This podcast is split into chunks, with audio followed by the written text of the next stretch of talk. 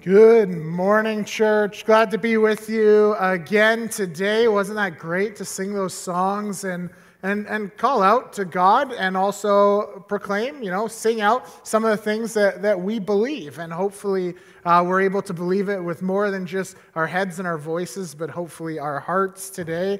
And uh, it, it's all sort of a, a, setup for us as we prepare our the next thing we're going to study as a church. As a church, we are now going into a new sermon series that we're entitling Kingdom Come. And through this series, we're going to be looking at Matthew's chapter 8 to 10. If you're new to our church, this is what we do by and large on Sundays. We go through the Bible verse by verse, chapter by chapter, book by book. And, and over the last, uh, you know, nine months, we've come in and out of the book of Matthew. And so today we're going in to 8 to 10, which is a section of the Bible where we see that Jesus kind of comes full force into the world. And that's really, really good news because the last section we started reading was Matthew chapter 5 to 7, which is where Jesus gives what's called the Sermon on the Mount. It's this great speech he gives full of all sorts of incredible teachings. I consider it the greatest teaching ever taught, accumulated in one place, and it's awesome. It talks about what it means to be a person of God, what it means to experience the kingdom of God, what it means for ultimately our lives to flourish, and for us to participate in the ways that God wants things so that the world flourishes ultimately. And it's this incredible speech, but the problem with speeches is unless there's something to back them up, they're useless. How many of you have been in perhaps a meeting or listen to a lecture or something where someone maybe is a charismatic speaker, but then at the end of the day, there's no follow through.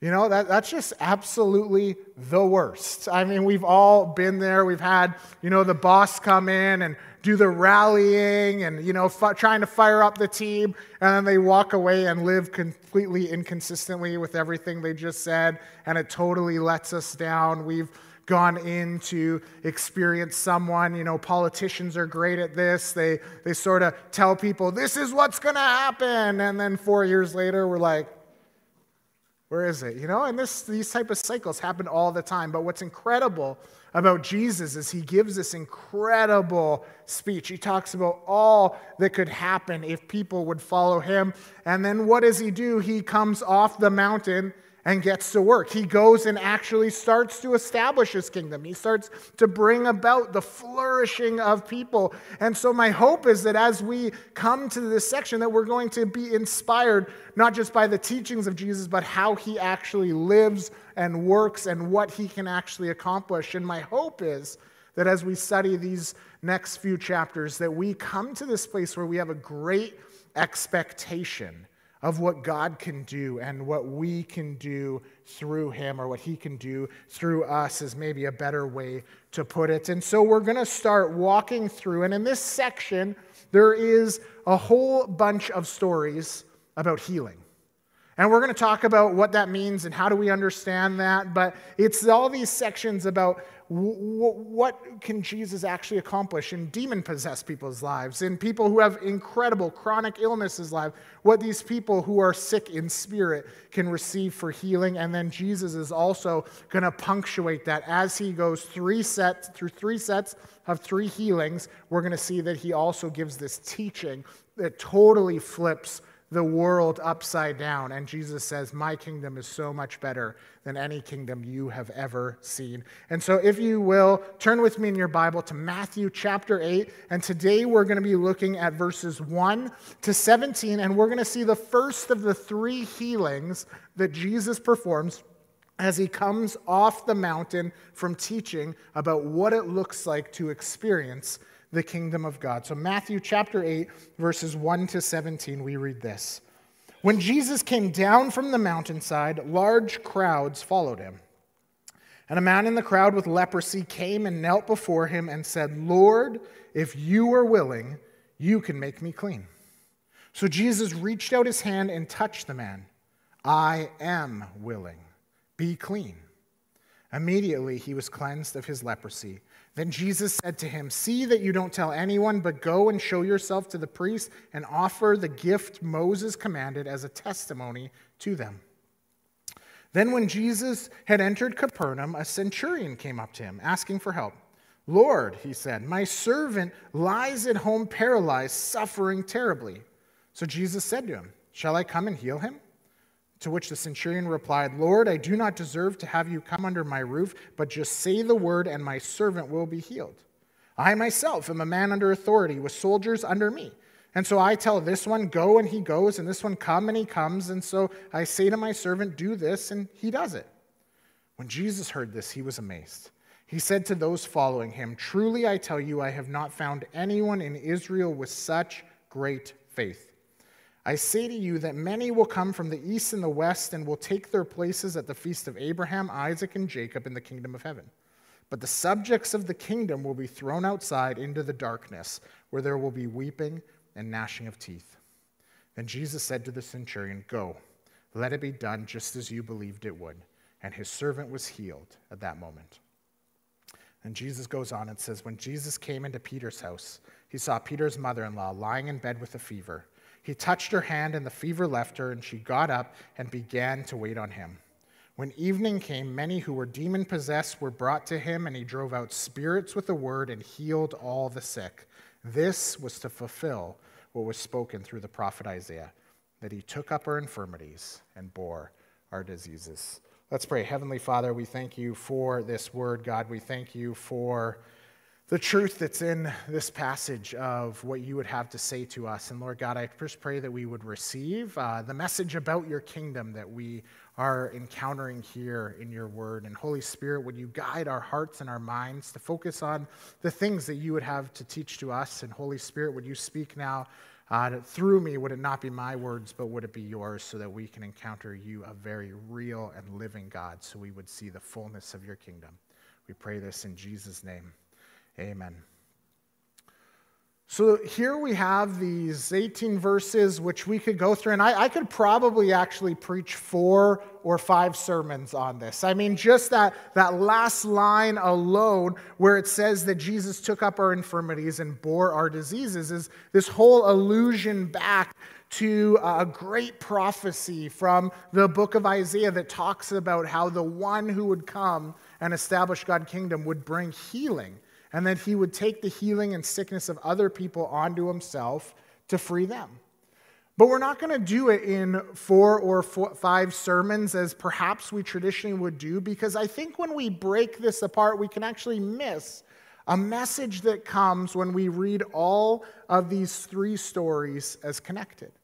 Matthew, when he wrote this and sort of compiled everything that happened in Jesus' life, wanted us to get a sense of big things. The whole book of Matthew is about King Jesus and what he comes and what his kingdom is like. And so when we actually read all three of these healings together, we get a picture that the, each in story separately cannot provide. And it's this picture about what to expect, about who can be a part of God's kingdom. And that's our setup for this series is who can be a part of God's kingdom because that's an important thing to focus on so we don't neglect certain people as we try to live out God's kingdom so we don't overlook certain things that maybe rule out some people out of God's kingdom so we fully embrace the picture that Jesus was trying to establish for us.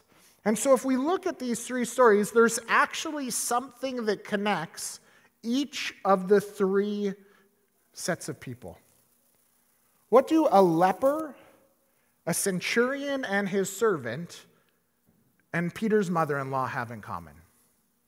Sounds like the setup, a bad punchline to a joke, but it's really there's something that ties all these three together. What do a centurion who's a Roman soldier, a leper, and a woman have in common? They're all outcasts. They're all overlooked members of society. And we see that after Jesus talks about his kingdom and how it would come into the world, the first three people who he brings healing to the life of are those who are outlooked and outcast by religion and society. We start with the leper. The leper was an outcast of society simply because they had a disease. Lepers weren't allowed near anyone in town because of the potentially contagious nature of the skin disease they have. We know back in Jesus' day that they sort of lumped in all these different diseases under the term leprosy, and some generally had the illness that we would know today as leprosy, but many just had different uh, illnesses of skin, rashes, illnesses. And, and so, what they did with those people is they said, stay away, because that could be contagious. And so, if you came down with a case of some type of skin disorder, you would be outcast from society because you could make someone unclean. You could make other people sick. But not just could you make them sick physically, but they thought that in many cases illness was connected to our spiritual condition. And so by associating with other people, you could make them unfit to worship God. And so if you got leprosy, you were thrown out from society, from your family, and often left on the outskirts. Then we come to the centurion and his servant. They're outcasts for totally different reasons, but still seen on the peripheral of the society in the city of Capernaum. The problem with these individuals in the sights of those who would have seen them were first and foremost, they weren't Jews. You're living in a Jewish major city, and this is who God loves. God loves the Jewish people, which is true, but they said, so if you weren't one of God's people, you're second rate, you're second class, you're not really all that we want to be. Add to that the fact that it's not just that they're not Jews, but they're actually seen as Jewish oppressors. This guy's a centurion. He's a, a, commander in the Roman army, which means that he is part of the big government that's coming to oppress the people of Israel. He comes, and part of his job is actually to run the way, things the way that Caesar wants things to run, to direct people away from worshiping God to worship Caesar. That's what his official status would have been to do. And so they say, wow, you're not a Jew. In fact, you're a person who hates a Jew. And then we bring in even his second class citizen. The servant of a centurion was a nobody. If you read back even into ancient philosophic texts like Plato's Ethics, we see that people who were servants were as useless in the eyes of people as animals. He said, You're pretty much as good for doing work, and that's it. There's one text uh, in, in ancient Greek philosophy which says that you should not care for your slave any more than your cow. And so Jesus comes and he meets with a leper who's unclean. He meets with a centurion and eventually heals this person who, in the eyes of the people around at the day, is worth no more than a cow. And then he goes from there and enters into a home and heals Peter's mother in law.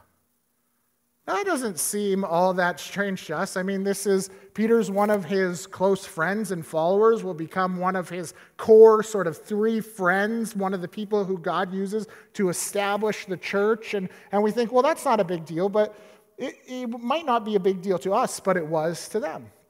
She's a woman. And so, in their mind, in their time, in this male dominated culture, she is again a second tier citizen. She's not smart enough. She's not strong enough. She's not capable enough to be with a rabbi, with an important religious figure. To that, Jesus says, Are you kidding me? No, this woman who sits here in this house is just as valuable to me as any one of the men who I have come to bring this news to. And so Jesus comes and he shares a message about his kingdom by healing these three individuals. And that message is simply that all are of value in the kingdom of God. And in particular, who Jesus loves the most are the outsiders, the outcasts, the people who aren't the religious elite. We'll see this sentiment is later echoed by the Apostle Paul when he writes to the church in Galatia, where he says, There is neither Jew nor Gentile, neither slave nor free, there's neither male nor female, for you are all one in Christ Jesus. Jesus takes the hierarchy of the day and says, That's not how it's going to be in my spiritual kingdom. The unclean people, the lepers, are going to be just of just as much value and cared for just as much as the pure people. Women are going to be just as important as men. Jews and Gentiles alike will all come into my family because I love them all. And so, after Jesus comes down off the mountain, he does what no one would have expected. We would expect that a great teacher like him would have either hidden away over a feast with Pharisees and Sadducees, or he would have gone into the temple to talk about what he just taught with the people who know it the best. But instead, he comes and instead of schmoozing with those who would have power and influence to one day overthrow the Roman government, Jesus tears down and overthrows a false religion so that all could experience God's kingdom coming. And this is good news for us. This is really, really good news for all of us. For starters, we have what Jesus did with the leper. This tells us something profound. In verse 1 to 3, we read this. Let's go back and see it. It says, When Jesus came from the mountainside, large crowds followed him, and a man with leprosy came and knelt before him and said, Lord, if you are willing, you can make me clean. To which Jesus reached out and touched him and said, Yes, I am willing. Be clean. Again, according to the, the Levitical law, or the law that comes to us from the book of Leviticus, and, and the laws that were made by the religious leaders around that law, you couldn't touch a leper because they could make you sick and they could make you unfit for worship. And so when Jesus reaches out and touches someone, he says something different that all are fit to worship him, that anyone even if they're told by other people that they are unclean, can be made clean by him. The concern about touching was a leper was that their disease would rub off on you. But instead of the leper's disease rubbing off on Jesus, Jesus rubs off on the leper. Jesus' cleanliness and wholeness and purity comes onto this person's life to change it forever because he was willing to touch them.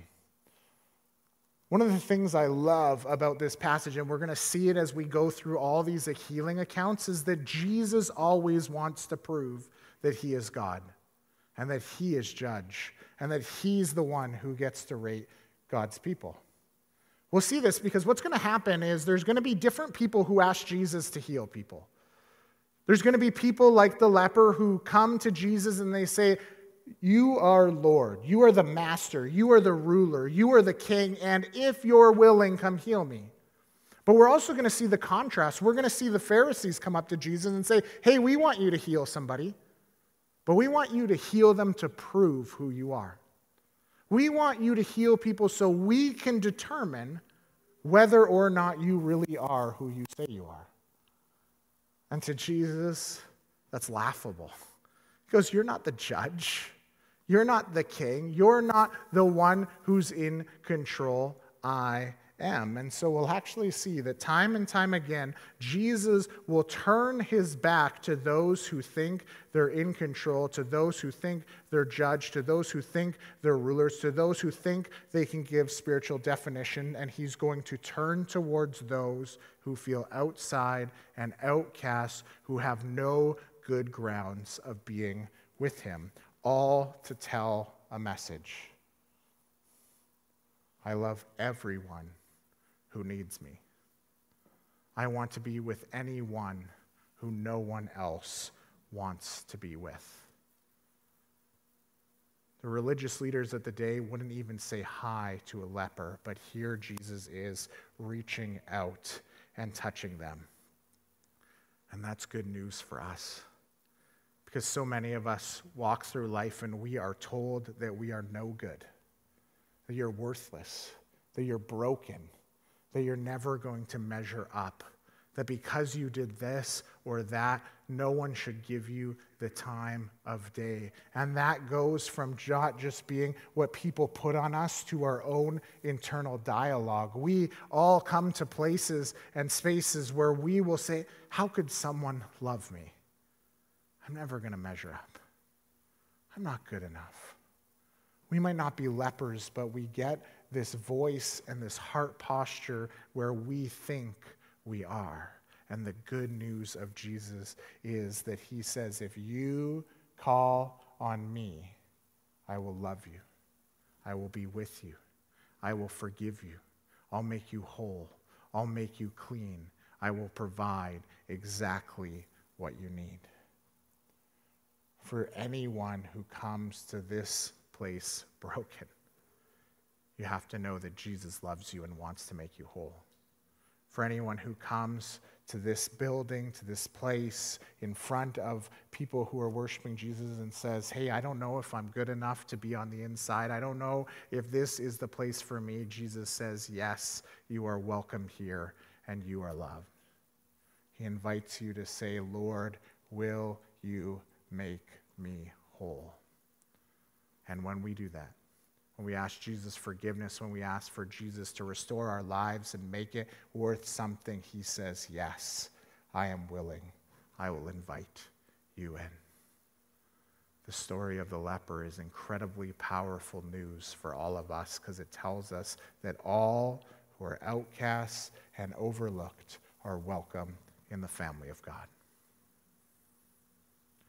And then Jesus moves from that to tell a different story that expands our understanding of, of who's in and who's out of the kingdom of God.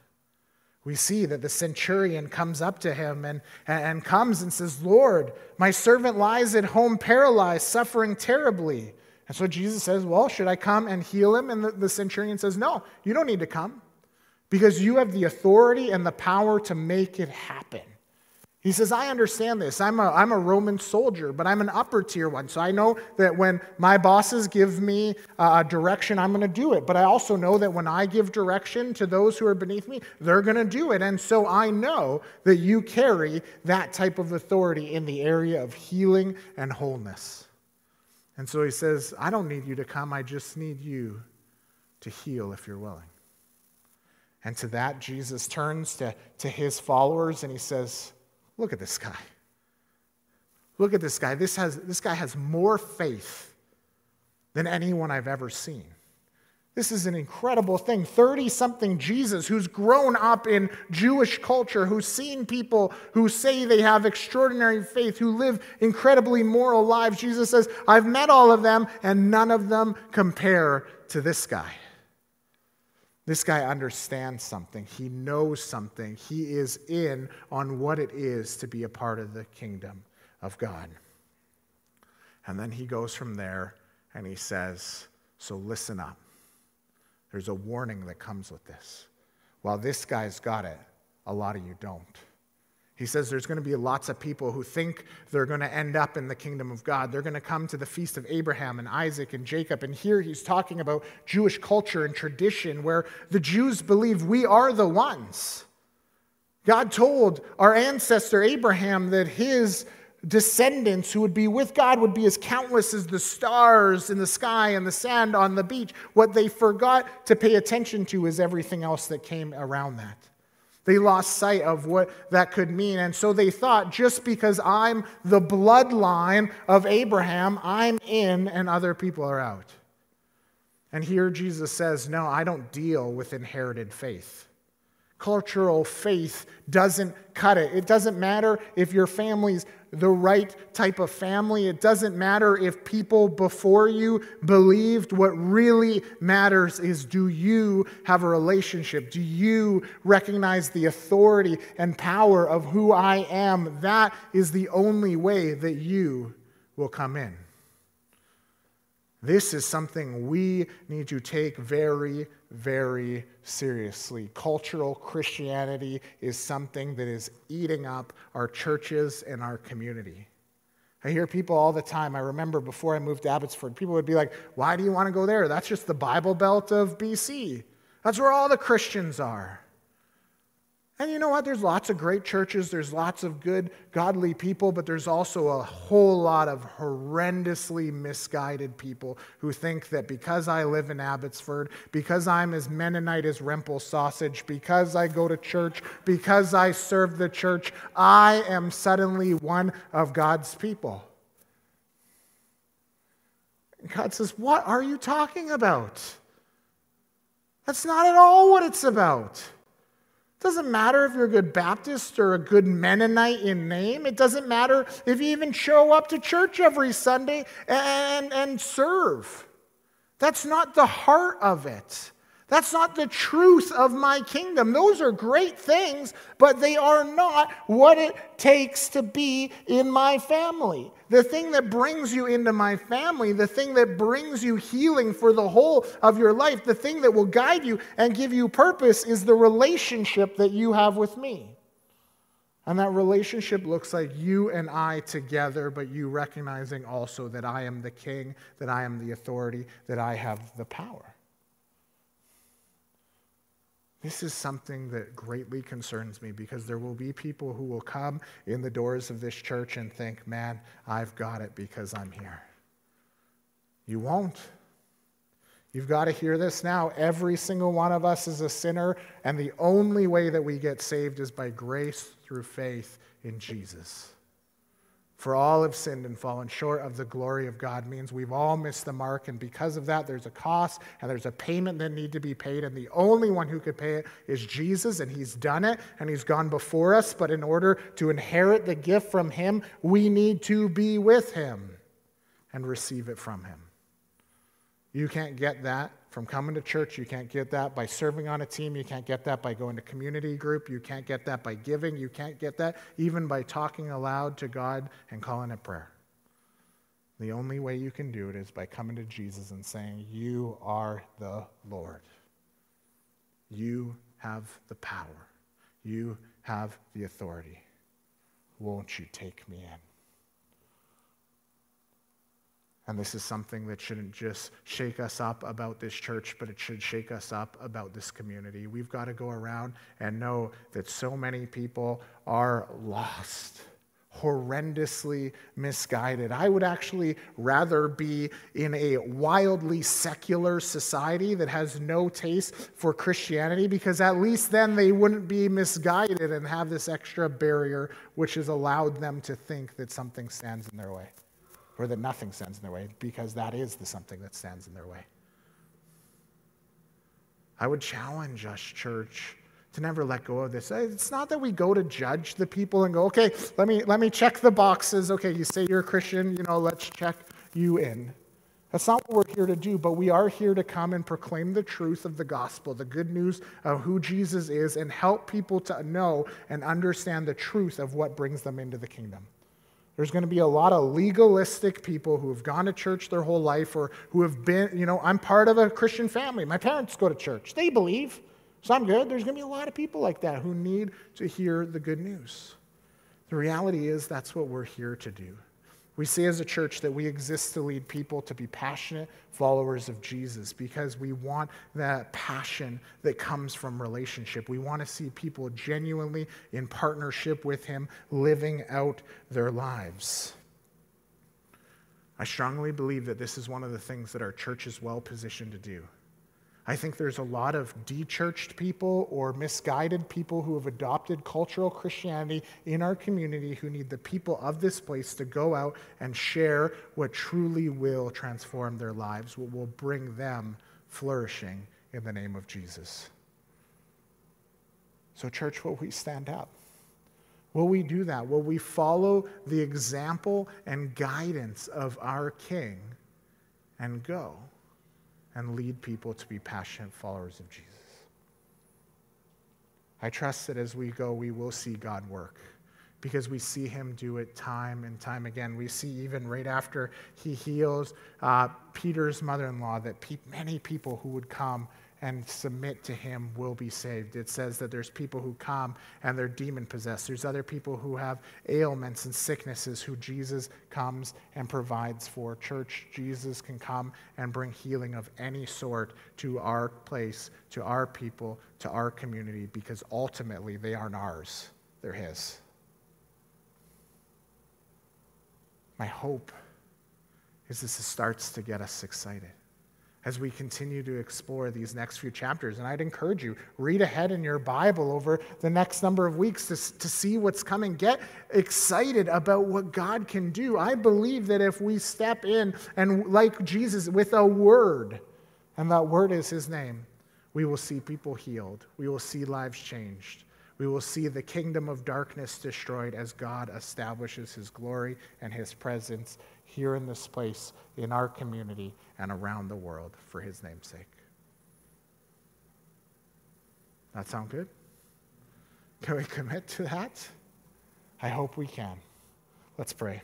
Heavenly Father, we thank you for your word, God. I thank you for the challenge of it, God, because it, it causes us to examine our, our own hearts, God. Sometimes we don't allow your authority in because we say, I am not this where I am that. And God, you want to come and redefine the labels. You want to come and break down the stereotypes. You want to come and welcome your people. And God, would we receive that?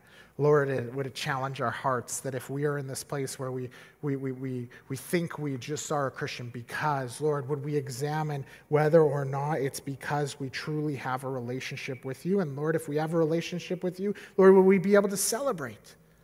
Would we be able to, to, to go out and, and scream from the rooftops, to, to, to dance and, and, and, and be happy and praise you because of what you have done? But Lord, if it's anything else, Lord, would you bring us to a place where we are broken and repentant, where we focus on the only thing that can ever bring us into relationship with you?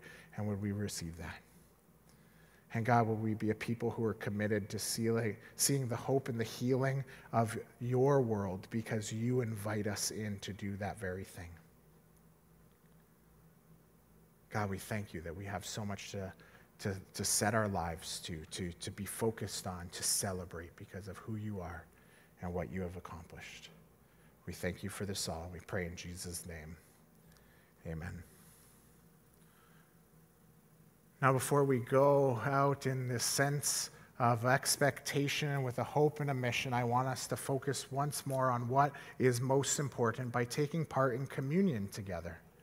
And so, hopefully, you received the elements as you came in, but we're going to take these elements together as a church. And if you don't have them, feel free to put up your hand, and Shelly will bring them over to you. But, but these, these elements represent what Jesus accomplished for us. And we see that at, at, the Last Supper, where Jesus sat down with his disciples before he went with the cross, he wanted to teach them about who he is and what it would actually be that brings them in to the kingdom of God his sacrifice, his body broken, his blood poured out. And so we're going to take these elements together, and I'm just going to read through what happens in Matthew where Jesus sat down at the table with his disciples. And as we get to each part, I encourage you to take the element and reflect on what that means for you today. And then we'll turn to God and sing once more. So let's take the, the elements. And we read that at the Last Supper, while Jesus ate with his disciples, he took the bread and he gave thanks for it and he broke it and then he gave it to each of his disciples and says, Take and eat. This is my body, which is broken for you.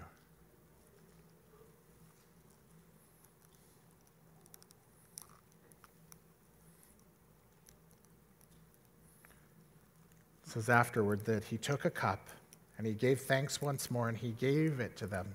He said, Drink from this, all of you. This is my blood of the covenant, which is poured out for the forgiveness of sins. And I will not drink of it again, because I will drink of it once more anew with you in my Father's kingdom.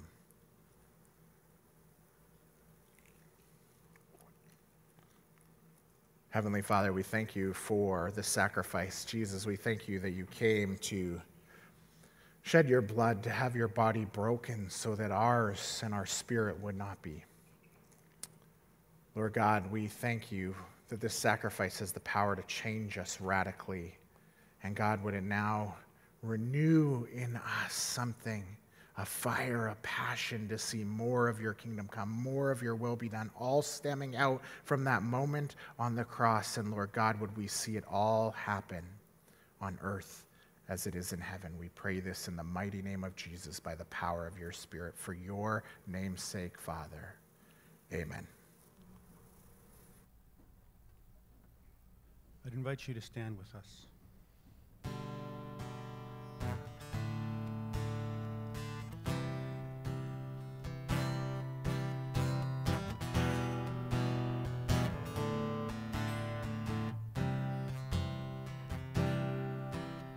Our Father, who art in heaven, hallowed be thy name.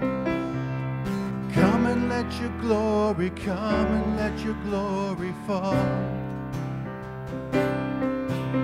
Our Father, who art in heaven, the rocks cry out your fame. Come and let your glory come and let your glory fall.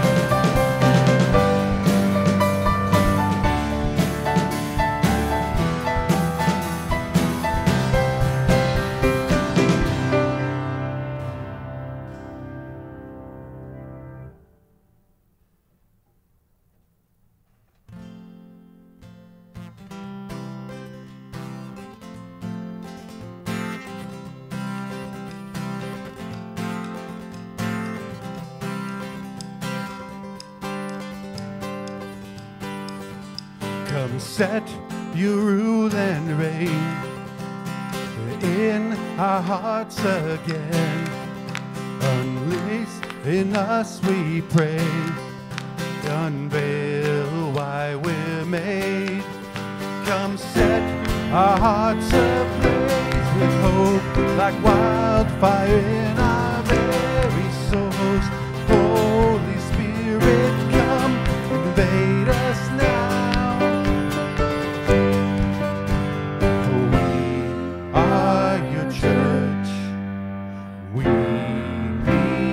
meu.